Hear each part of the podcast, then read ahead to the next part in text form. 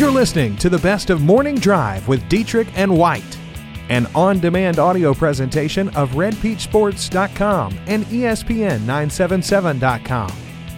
Now, here's today's show. Good morning, North Louisiana. What up?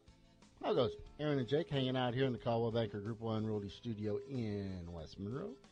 John Tabor doing a fabulous job at the Sports Talk 97.7 headquarters in Ruston. Now join us on the Stuart Shelby State Farm Hotline. Coach Jack Thigpen for his weekly visit. What up, Coach? How you doing this morning? bud? Good morning. Good morning. Doing great. Doing great. How about everybody? Good. I know you're all in on this NCAA tournament and March Madness. Got a number of questions to ask you. Uh, just first of all, overall, big picture, what do you think of the tournament so far? Oh, I think it's been great, and you know, I think it, it is. It's that way every year. You know, of course, some years you, you got more upsets than other years, and some of the the regulars win and that sort of thing. But you know, every year it's a surprise who's going to upset who, and it turns out to be a great three weeks of basketball. And I don't think this year's any difference whatsoever. Of course, we've got that storyline with Loyola Chicago, which is a wonderful storyline. You know, I love that, and you know, again just proof that some of these mid-major schools, just because people don't know them across the country, doesn't mean that they can't play some basketball. Loyola Chicago's awful, awful good, and of course they've caught the imagination of the of the country and Sister Jean, and you know I think it's just wonderful for basketball. You got a little agitated a few weeks ago when we were discussing, of course, uh, the at-large teams and the, the shaft that mid-major squads received. Does this kind of prove a point with Loyola Chicago now making the Final Four? Well, I think it does to a certain extent, and I think not only just Loyola Chicago. If you look back over the first day of the tournament, you know, uh, when you look at uh, UMBC winning and Buffalo beating Arizona and you know Nevada beating Texas and you know there's just it just Rhode Island beating Oklahoma. You know it just goes on and on. But you know what's so sad about it? Next year when the tournament starts, we'll be saying the same thing that the mid majors did not get enough people in, that the big boys got more than their share in the tournament, and it happens all the time. So it's fun to watch it happen one year, but I don't think it really relates to the next year, which I think it should.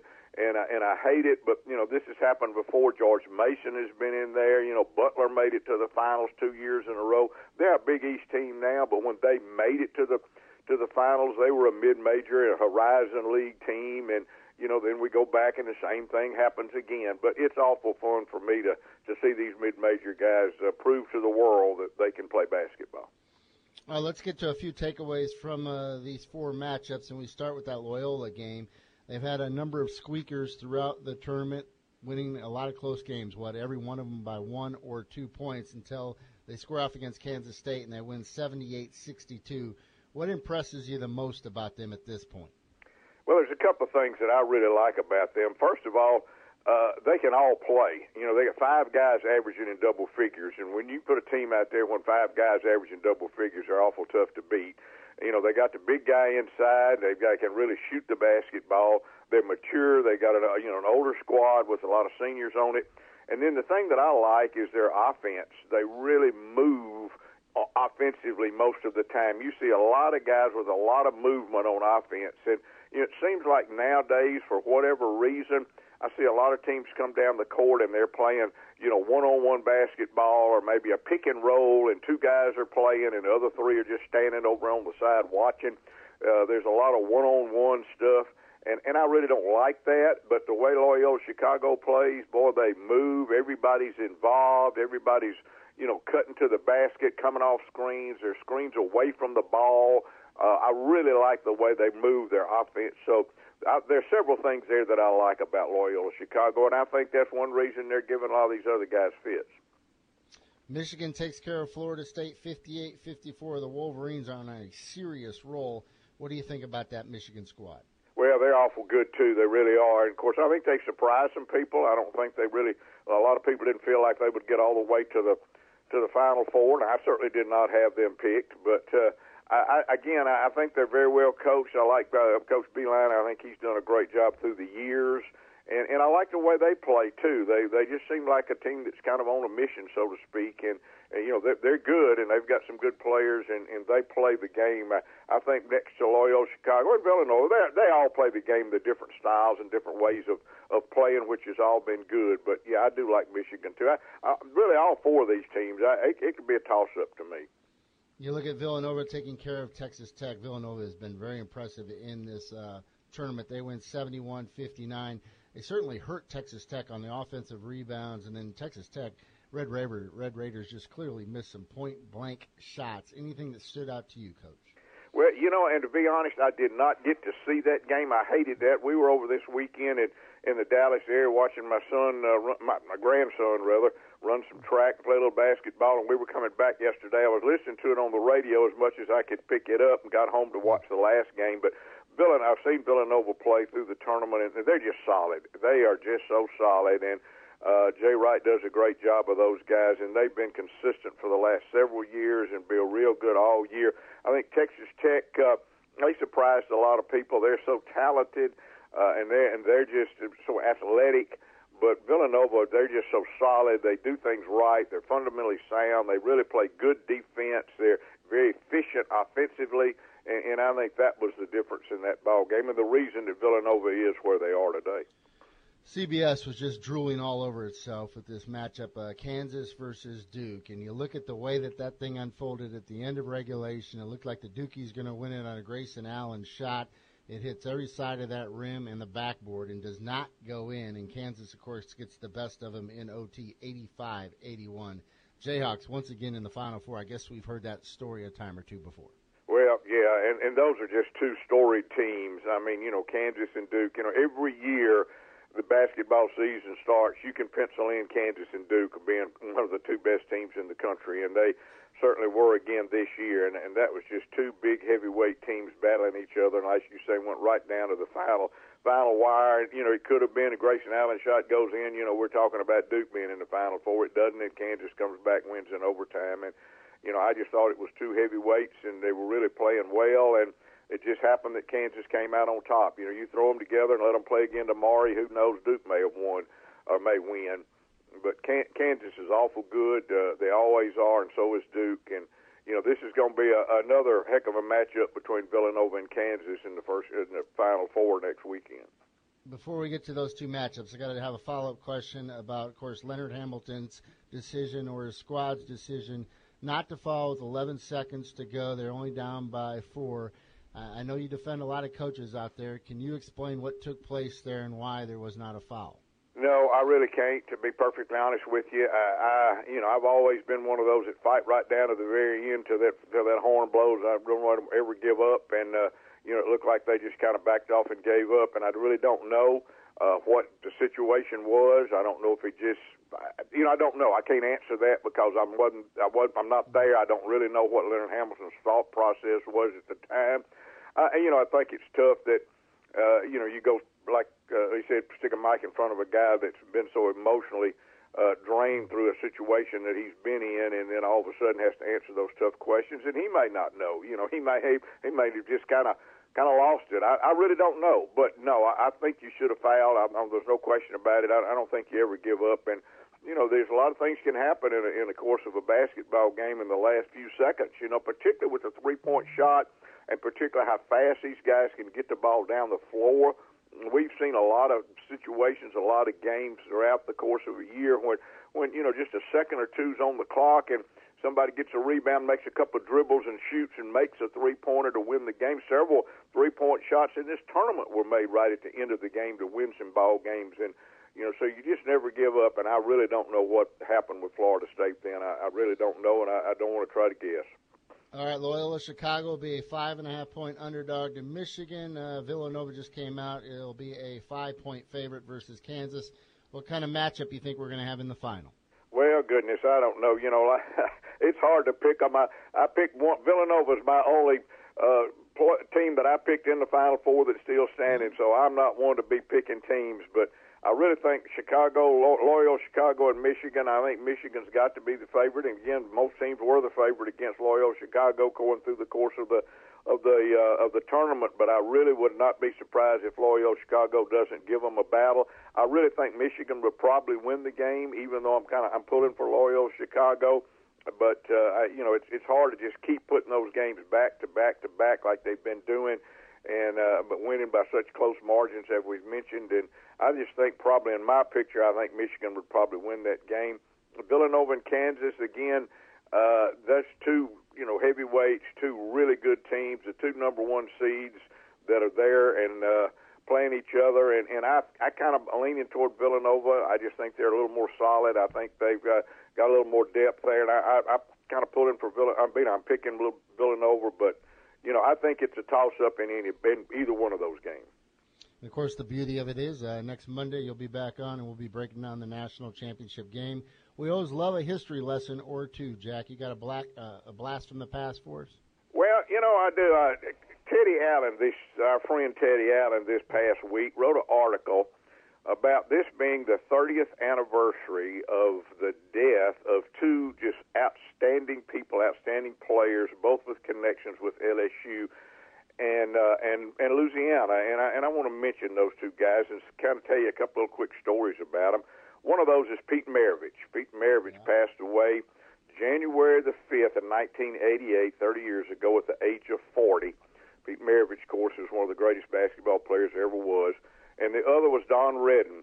Don Redden, a Ouachita graduate, Monroe native, passed away on March the 8th of 2018 at the uh, young age of 24. Of course, Don Redden led LSU as an 11th seed, just like Loyola Chicago, to the NCAA Final Four uh, in 1986. But two quick stories about those two guys.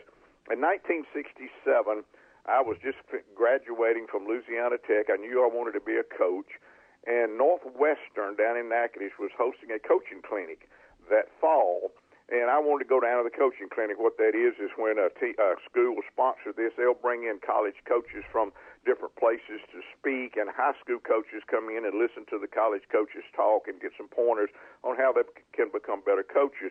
I went down to the coaches clinic, and one of the speakers was a brand new basketball coach at LSU, had just been hired.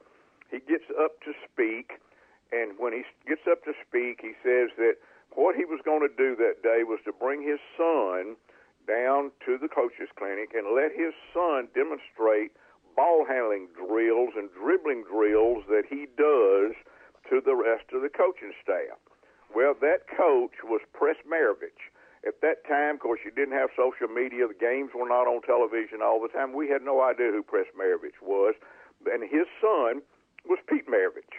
Well, he said that he was going to bring Pete down that day but at that time, uh, colleges had Saturday classes. This was a Saturday morning, and Pete had a test in a class at LSU, and he did not was not able to come to the coaching clinic. He had to stay back and take that test.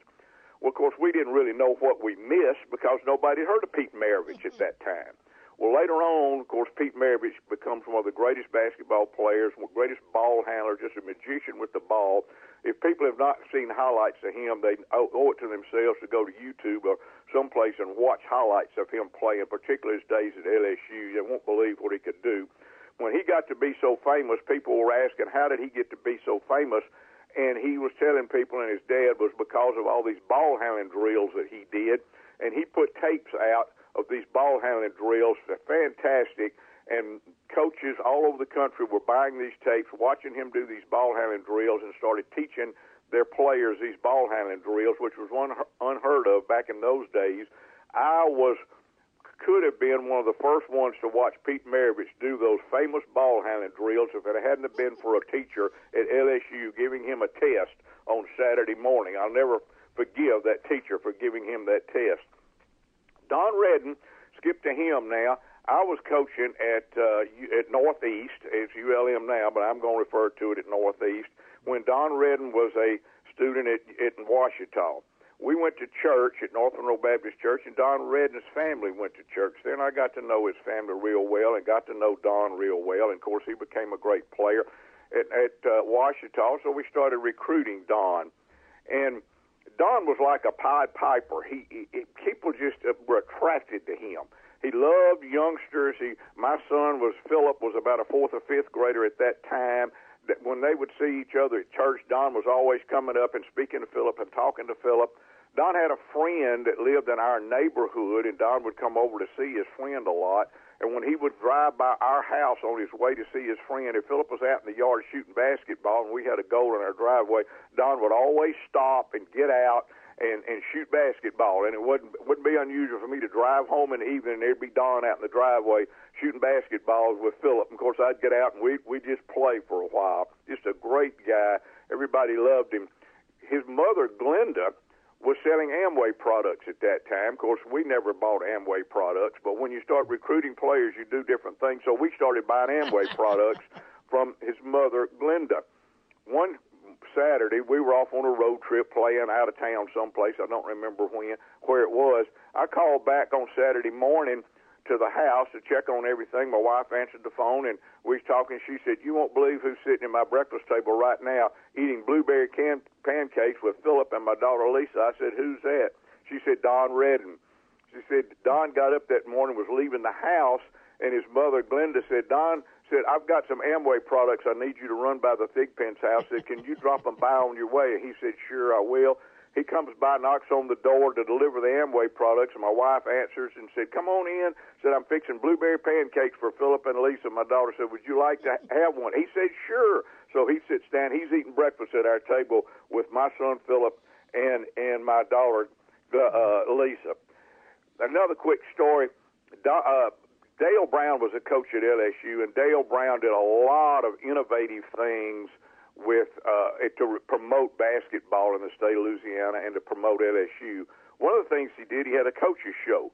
Nobody at that time had a coaches show. It was on the radio. You could pick it up all over, syndicated all over the state of Louisiana, and everybody listened to it. I mean, it was just a, it was one of these things that if you were a basketball fan, when it came on, you listened to the Dale Brown show, uh, and I listened to it a lot, even though I was coaching at Northeast. When he ended his show almost every night, he would say Good night, Don. Good night, Benjamin, wherever you are. And at that time, of course, he was recruiting Don Redden, and Benoit Benjamin was a player at Carroll High School at that time. Same year with Don. Benoit Benjamin, of course, went on and played at Creighton University. Willis Reed, the coach at Creighton, came down, got Benoit Benjamin. He became a great NBA player. One night, uh, he was Dale Brown's radio show was going to be the same night that Ouachita and Carroll were going to play at Ouachita. Well, Dale Brown brings his radio crew to Monroe. They set up and Coach Gary Armstrong, he was the coach at Ouachita's office at that time, and did his radio show from the office of the coach at Ouachita High School before that basketball game. Hmm. And I mean, it was the talk of the town for Dale Brown, the icon coach in Louisiana to bring his radio show to Ouachita. And he, and he did that, and what a great time. One more quick story. Don Redden was a great player, a great kid, but he made himself a player. I want you to listen to what he did every morning in the summer between his junior and senior year in high school, and also between his senior year in high school and his freshman year in college. He had a job he worked at, but he got up at six o'clock every morning. He went to his garage. He had a jump rope. He had some weights. He would jump rope, he'd lift weights, he would do ball handed drills for about an hour. He'd change clothes, he would get to work. He would work all day. At the end of the day, he would come home. He'd get his basketball. He had a key to the Ouachita Parish gym. He would go to the gym and he would work out most of the time by himself for an hour, two hours every night. Then he'd go back, he'd go back, go back, get to bed, get up the next morning, do the same thing what a great guy Don Redden was, what a great player Pete Maravich was, and we lost those two guys at such a young age, and what a shame. Mm. Good stuff, Jack Thigpen. Uh, NCAA regulations were a little different back then. well, they really were, but uh, you know, as far as uh, that, it was you could go to these ball games as a coach, but you couldn't talk to the players, uh, and so of course when Dale Brown came to uh, to LSU and set up his radio show, uh, he, you know, he couldn't speak to Don and he couldn't speak to Benoit Benjamin, but he made sure they knew he was there. But he could give him a shout out over the radio. Oh yeah, yeah, right, right. He gave him a shout out over the radio. That's right, exactly. He would sign off every, just about every night when he would sign off. Good night, Don. Good night, Benoit. Good stuff, Jack. We'll talk next week. Okay, great. Enjoyed it. What could have been with uh, Coach Thig, Thigpen seeing uh, Pistol Pete up close and personal. Man, he Coach Thigpen has stories yeah, for days, yeah. don't he? What could have been, real quickly, reminds me of the story when we were in Cabo one time and uh, we were we got picked up by a van. We are going on an excursion to go zip lining. We were picking up different people and literally uh, went through this one resort area. Went through three or four security guests. I said, "Who are we picking up here? The president?" And all of a sudden, some rather large fellows come walking in and they get into the van. And I said, uh, Kim, they play professional football. And one of them was being Jon Stinchcomb from the Saints at the time. So we ziplined with him for a majority of the day. But the story was that they were with Drew Brees and his wife. Mm. And they were coming ziplining that day. They would have been with us ziplining and on the van, but at the last minute, they backed out and stayed back at the resort instead of going ziplining. Wow. Mm. What could have been? What could have been? It's yeah. like Jack's Pistol Pete story. Uh, a little bit different, but yeah. 888-993-7762. We're off and running on the morning drive. Hit us up on the Stuart Shelby State Farm Hotline. Unfortunately, in life, bad things happen to us. If you are struggling with some sort of trauma and want some professional help, you should consider EMDR trauma therapy from Amber White at Firm Foundations Counseling in Monroe.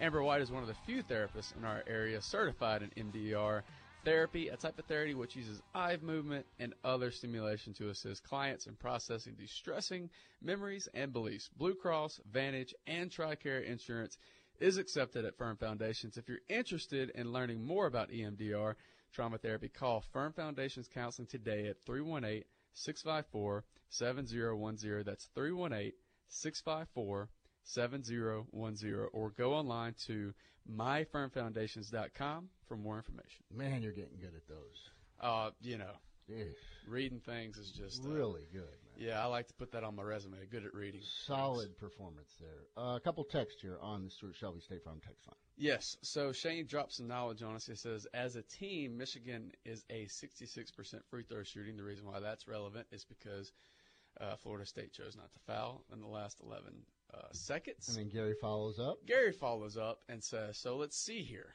If the coach fouls an 85% free throw shooter and he makes them both and loses by six, he's now asked, Why did you foul that guy, coach? And you get the same question and reaction from reporter and coach. Hmm. Not the case, Gary. If he fouls, if he fouls right there, it's not a story, first of all. So he would never be asked about it. Mm. Would, he would be asked about something else. I mean, because that's what you do. You're trying to extend the game, yeah. and of course, even if you're down by six after he makes his two free throws, you still have a chance. You'll have an opportunity to come down there, drain a three pointer, and make it a one possession game with probably, you would think, uh, four or five seconds remaining. Exactly. And I uh, got a couple texts here. Russell, we were given our odd um, headlines this morning. We left this one off. Santa Clara's Jake Brote hit two grand slams in one inning. Wow. Became the seventh player in 61 years to do so. Kind of surprised it's that many people. I'm amazed it. that there were seven of them. Yeah. So uh, two grand slams in one inning. Two grand slams in one inning, and I and I've since checked on it, and that's that's factually accurate. That's really really crazy. Um, Hogan says, "Good show, guys. Did y'all see how close my Hogs were to knocking off number two Florida SEC rules college baseball?" I did get a chance, and actually, I tuned in to the worst one. I thought that would be one of the best series of the game of the weekend, and I tuned in Saturday when Florida won 17 to two. But I did see Arkansas. You know, Arkansas won game one and almost beat them Sunday, but lost five to four. And this is a great tidbit here. Uh, T.J. Soto is one of the seven from Louisiana Tech that hit those two grand slams in one inning. Wow! Uh, he did it against Western Kentucky. Thank you, Malcolm. Awesome. yeah, that's incredible. There you go. Always can uh, localize things. Uh, we need to mention the Diamond Dogs. We did at the beginning of the show. The fact that they are now five and one in conference play, nineteen and seven overall. They won a big series this weekend against UAB. They'll go to McNeese State this on Tuesday. They continue to get this thing roll along. Yes. I, to be honest with you, I was reading a text and I was not listening to you. So yeah, yeah I know that understands. Just uh, mention Louisiana Tech; they continue to roll. Yeah, oh yeah, yeah. They, they lead the conference. Right huge, huge weekend uh, for Louisiana Tech, of course, winning that game uh, in 12 innings yesterday. uh, to, to win that series at UAB. It's always big. I know it's cliche, but it's so true. It's always big to win a road series. Uh, even if you don't get the sweep, you get two wins. It's, it's, very big. This is what happens, though. If I say LSU, then of course uh, Jake's ears pop up. Uh, the Tigers with a uh, they lose drop a series, but I'm sure you'll put a, a positive positive spin. Yeah, yeah sure. Uh, no, yeah, I mean they lost the the series to Vanderbilt, but Vanderbilt's again one of the best teams in the country. but I mean, it was an odd. Like I said, the whole uh, weekend was odd for college yeah. baseball teams in our area. But the fact that they only went seven innings yesterday, and that the only run scored in that game came on a pass ball. I mean, it tells you how good both pitchers were. Would have loved to have seen it go nine innings, but ultimately LSU does fall and loses that series to Vanderbilt. And we're still looking for spring football scrimmage stats from LSU to share. I'm sure the passing attack is on point. Oh, it's on point. You know, tight quarterback race. what else? What other cliche things can we say? Let's take a timeout. 888-993-7762. Coming up after the break, you'll hear a fantastic call from Nick White. Plus, he'll join us live to break down an eventful weekend for you, No balls, two strikes on Spencer Hemphill, the senior, out of West Ouachita. Kirby comes set and the pitch. High fly ball into left field. Going back on to Casey Vaughn. He's at the warning track. He's at the wall. This one is gone. A grand slam home run for Spencer Hemphill. And the Warhawks win it. They walk it off with a grand slam home run by Spencer Hemphill. Four to nothing. The Warhawks win over Arkansas State. How about that?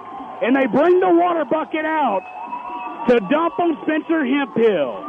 What a moment for the senior out of West Ouachita. His third home run of the season. A grand slam walk-off winner for Spencer Hemphill. The Warhawks take the series from Arkansas State as they win four to nothing. A jacked up Nick White, rightfully so, courtesy of ULM Radio Network. Nick White now joins us on the Stuart Shelby State Farm Hotline. What up, Nick? Sound a little like uh, Gus Johnson, the second best uh, play-by-play guy of all time, right there. oh man, um, I, don't, I don't know. I, I just told Tabor and I, I told um, I told yeah. I mean, you know, I, I could call games till I'm 99 years old, and, and I don't want to do that, by the way. Oh. Um, the sister Jean of broadcasting. yeah, yeah. We'll, we'll, we'll meet up the stairs, baby. Let's, let's get in the wheelchair. Um, I don't, I don't think you would ever in, in baseball. This, this would only happen in baseball. Okay, mm-hmm. this is the only sport this can happen. Okay, this, this is the only sport where you can have a two nothing shutout on Friday. You hold the opposing team to three hits you come back and you give up 26 hits the next day. You lose 31 to 7. And then you come back the next day and it's a scoreless ball game into the bottom of the ninth with two outs and an 0-2 count. And a kid, it's a walk-off grand slam.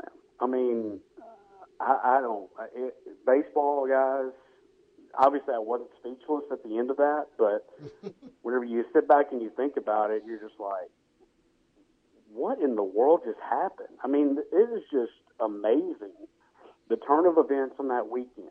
And, and here's what's funny about it. All right, let, let me let, let me take let me take you through some of the conversations I had with with with a friend and colleague of mine, the play-by-play broadcaster for Arkansas State, Matt Stoltz. Okay. Hmm. Friday Friday before the series started, Arkansas State had a ball game last week against Coastal Carolina. Their Saturday ball game. Maybe maybe they just pound the baseball on Saturdays. I don't know. Mm. But they had a baseball game last Saturday against Coastal Carolina that Coastal Carolina won 24 to 16. Okay? and so I asked Matt, I said, you know, what what was that like? And he's like, it was pure misery, you know. And and I said, well, I said, I've, I've been there, you know, last year, 32 to four, you know well, silly me, you know, why do I even bring that up? Because I, I got to deal with that on on you know, on Saturday, a, a similar ball game. Now, I'll, I'll say this: the thirty-one to seven on Saturday was totally different than thirty-two to four. Um, I corrected you earlier, and I bring I, I wanted to correct the score because I thought it was a very important the way that team continued to fight in that baseball game. You didn't see that last year in 32 to four against the Indians.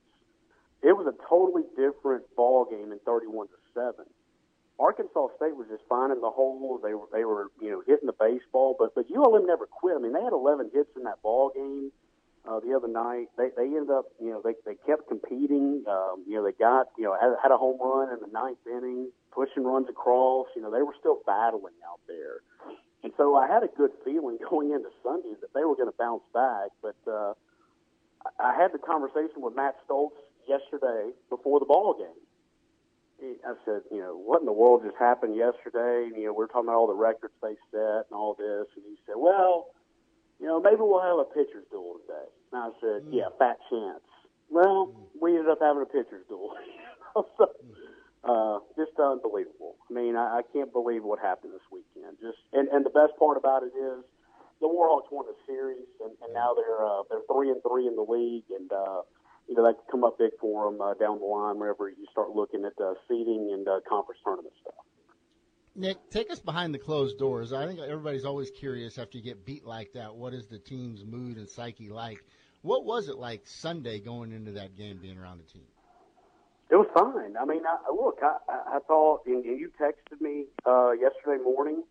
You, you were asking me that. Um, course, uh, our friend, um, you know, Dr. Saul Graves actually uh, spoke at, at chapel for for them uh, yesterday morning and uh, had a great message. Obviously, um, it was about sacrifice, and, and he led it off with talking about Augie Garrido, who, who passed away um, earlier a few weeks ago, and just talked about you know all of his wins, but but how he he preached you know the sacrifice of um, uh, and, you know, even his best players had to learn how to bunt because he was going to sacrifice even his best guy would, would sacrifice bunt, and obviously tie that into with the Easter season coming up, the sacrifice that, that, that Jesus Christ, you know, gave his life on the cross for each and every one of us. And, and so it was a great message um, from Saul there, who's a great man of faith and, and a great friend.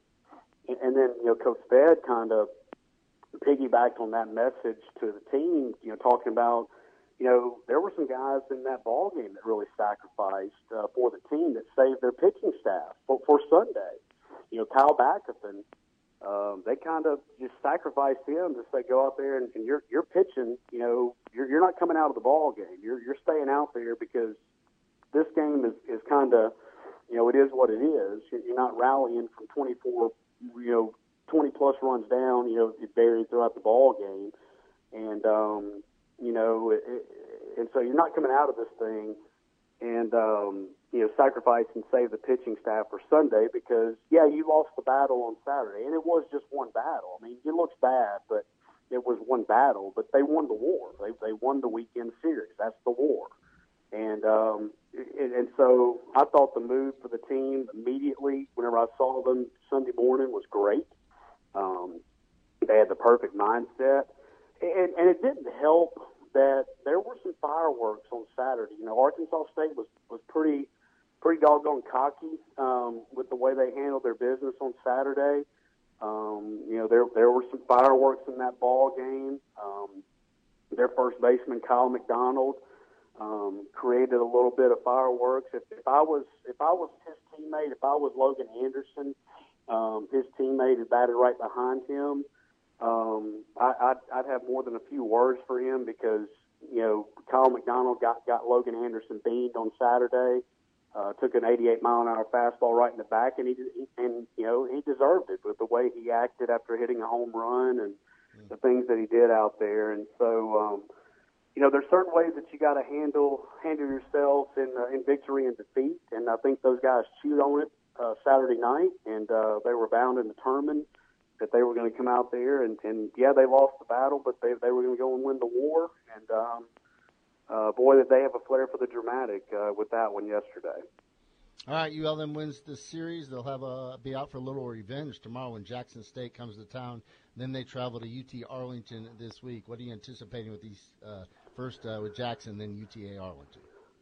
Yeah, I mean, obviously, um, and, I, and I will not be. I'll actually be out of town. My brother-in-law is getting married uh, in North Carolina, so uh, my wife and I and my two boys are uh, flying out tomorrow, and it's, it happens to be spring break for for my oldest son as well. So it was timed perfectly. But um, so I'll I'll be actually out of the booth this week, and it's kind of good because I've been battling the uh, the springtime pollen crud and. Um, so uh, good, good to rest the pipes a little bit this weekend. But um, so I'll be out of the booth, and I'll have some guys filling in for me uh, this week. But uh, Jackson State coming in, I think you know one thing you got to look at is the weather. I think it's kind of iffy tomorrow, but um, a good SWAC team. Obviously, they got the best of the Warhawks uh, earlier this year, but uh, you're going to come in there and um, you know try try to get a little revenge, and then. Uh, UT Arlington, uh, they're they're uh, four and two uh, going into the weekend, so they're tied for the lead in the West Division after two weekends. Uh, the Warhawks are sitting at three and three, tied for third place right now. Um, they, they've got a talented roster, obviously. I think their RPI is, is uh, right around 60 or so right now. They played a good non-conference schedule, so um, it'll be a tough challenge. Uh, but you know, and it's a Thursday, Friday, Saturday series, so uh, they'll have to respond in that manner as well. But um, you know, hopefully they'll, have a little momentum, they'll have a little spark. Uh, there's no doubt Coach Fed will, will they'll they'll enjoy this one, have enjoyed this one, but they'll get them back uh, in the right direction and uh, get them refocused as they head out for a, for a business trip over into the Metroplex this weekend. And ULM's already surpassed their win total of last year, and of course they do it in spectacular grand fashion, grand slam fashion yeah, and, this past and, week. and let me also mention, you know, how how about Spencer Hemphill for a second? I mean, you, you talk about a kid who's been who's been through the lows of this program. He's a four year player in this program, a local product. He's got a lot of lot of pride uh, in there. I mean, what a moment for, for and he struggled this year. He's batting under 200 coming into that ball game. He's battled injuries. Uh, he's gone multiple knee surgeries. He's having to catch a lot of innings.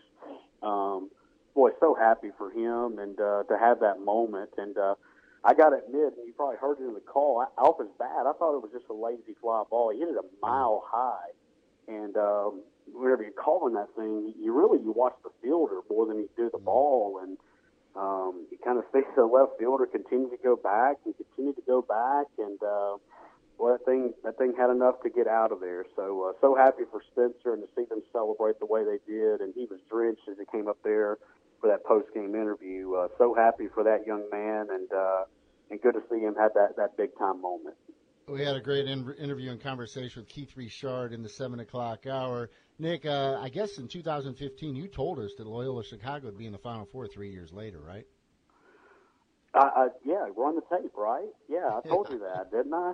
Um, uh, they they got one guy, Ben Richardson, who who was a freshman then, who who is who started then, and um, he he's a pretty key contributor right now. But they don't have a lot left from that team. But uh, boy, you know, Porter Moser was obviously the coach then, and, and I heard Coach talk about him, and I remember whenever he was the coach at, at Little Rock uh, back in the day as well, and, and a guy who's who's been put through the ringer. Whenever you look at his coaching career, and you talk about perseverance, I mean, uh, you know, Little Rock fired, you know, Illinois State we fired, you know, went back to be an assistant, got another opportunity, and um, I think it's something to be said. And I haven't heard anybody bring it up, but I think I think it shows the value of these tournaments.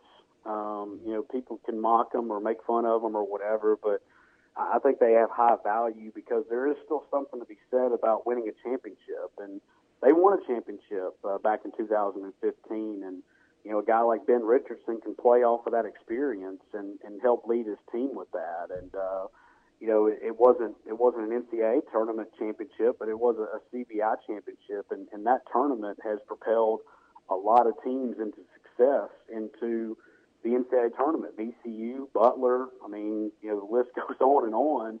Um, those are pretty doggone good programs that are having sustained success now. So, um, and I, I, I expect we'll see Loyola Chicago end up uh, having that same kind of success uh, from here moving forward, especially Wichita State out of the Missouri Valley. But um, well, what a story! Um, what what a story! And um, you know, hopefully with the wedding uh, Saturday, uh, boy, you know, I talk about fall weddings, and uh, goodness gracious, my brother-in-law is getting married, and I do make the comment, it's got to be family, you know, for me to get involved with the wedding, and uh, here we go, Final Four, and uh, my brother-in-law is getting married. But uh, I bet y'all have the smartphone out uh, while the reception is going on out in North Carolina on Saturday, uh, watching the Fighting Sister Jeans, and uh, I've had a conversation with Sister Jean. Uh, I Okay. certainly have up in Chicago. Yeah, yeah, yeah. All I right. talked to her. Me and uh, yeah, me and- Adam Hunsucker actually, whenever we were up there a couple of years ago, uh, didn't really know she was such a such a lovely, such a lovely, uh, spry young lady.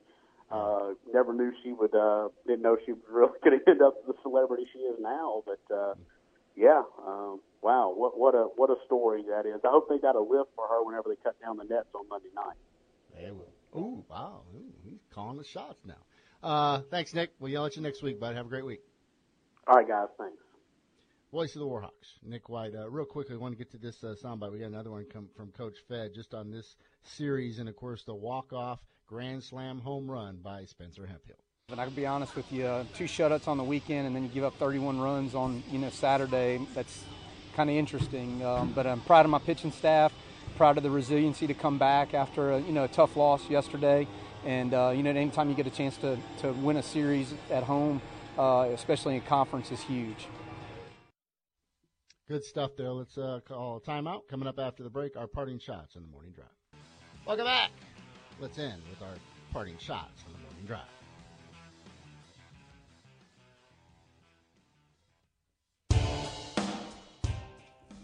Oh, yes! Yes! Yes! We got it, baby! We got it! We got it! Woo! Congratulations.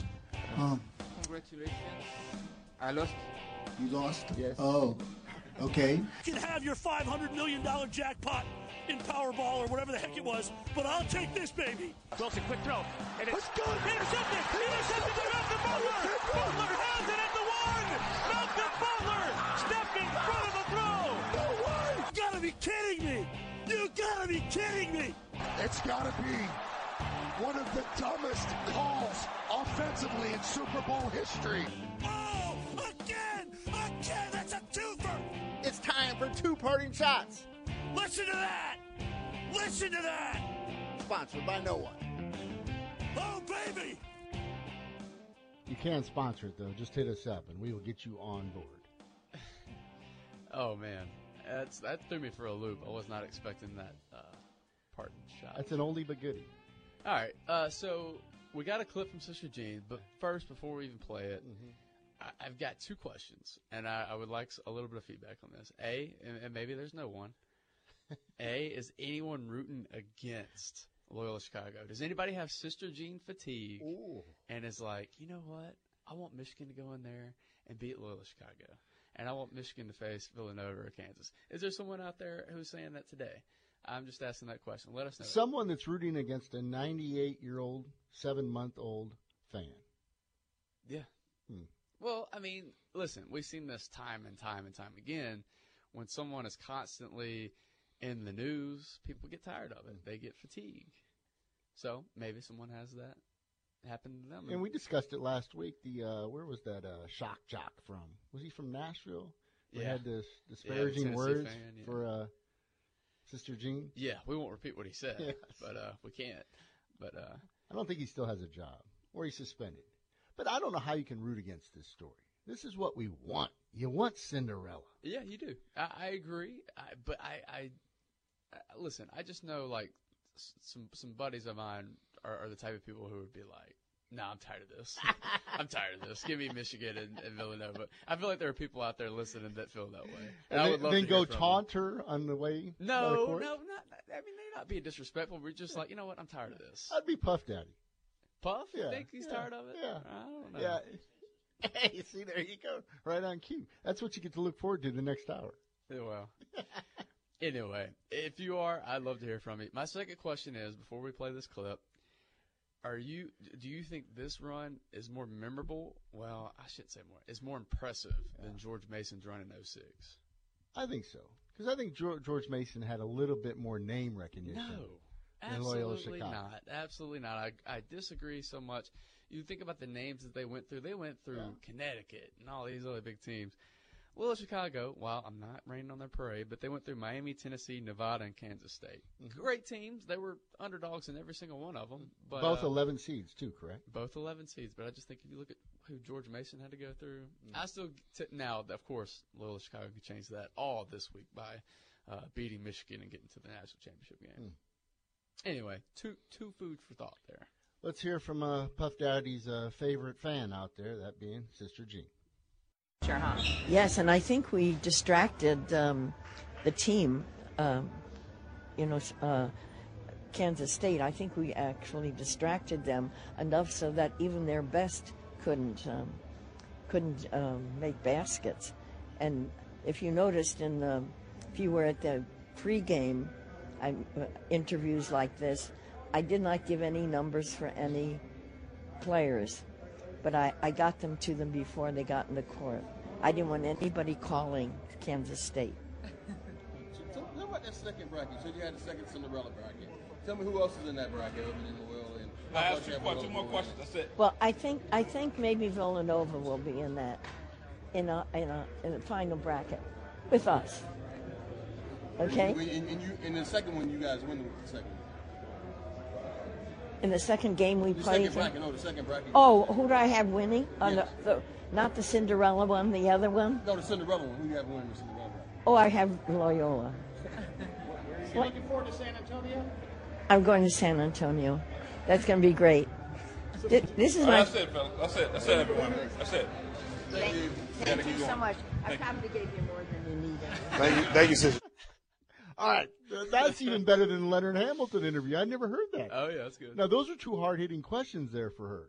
And then now the best part of it now she has a sports information director there making sure That's the best. they're cutting part. her off. Two Cut- questions. Only two more. Yeah. You got to get them out of this pesky press is coming at her too She hard. said, I, and and the thing is, she said, I probably still gave you more than you need. yes. Uh, Man, I- that was awkward. Well, yeah. That was cringeworthy. Most of them are. Now where's that storyline? Most of them are. I don't know if you've sat down and watched the full presser with her. They, they, I mean, she's charming, but of course, I mean, you get some answers God, like that was rough. Yeah, yeah. But anyway, I, I don't have fatigue yet. I'm still rooting for. her. I'm still rooting for Loyola Chicago. Can you imagine being the, the poor fool that he's got to be uh her her media representative? I don't. I I'll grant you an interview. I'll grant you one. Nope, not giving it to probably you. loving it. You know. One more question When has you. he been in a Yeah. position of power ever? Right. I mean, now he's the guy. You know, he's got the hottest thing going in sports right now. Yeah, we're going to grant this national interview. You local guy over there, no. Yeah. Love it. Uh, it was a fun show today. Yeah, you know, we have fun. Let's try to do it again tomorrow. Coming up next, The Edge. Thanks for listening to Morning Drive. We'll yell at you bright and early tomorrow morning at 7 a.m. Thanks for listening to the best of the morning drive with Dietrich and White. To listen live every day, tune in at E ESPN977.com or subscribe in iTunes, Stitcher, or wherever you find podcasts.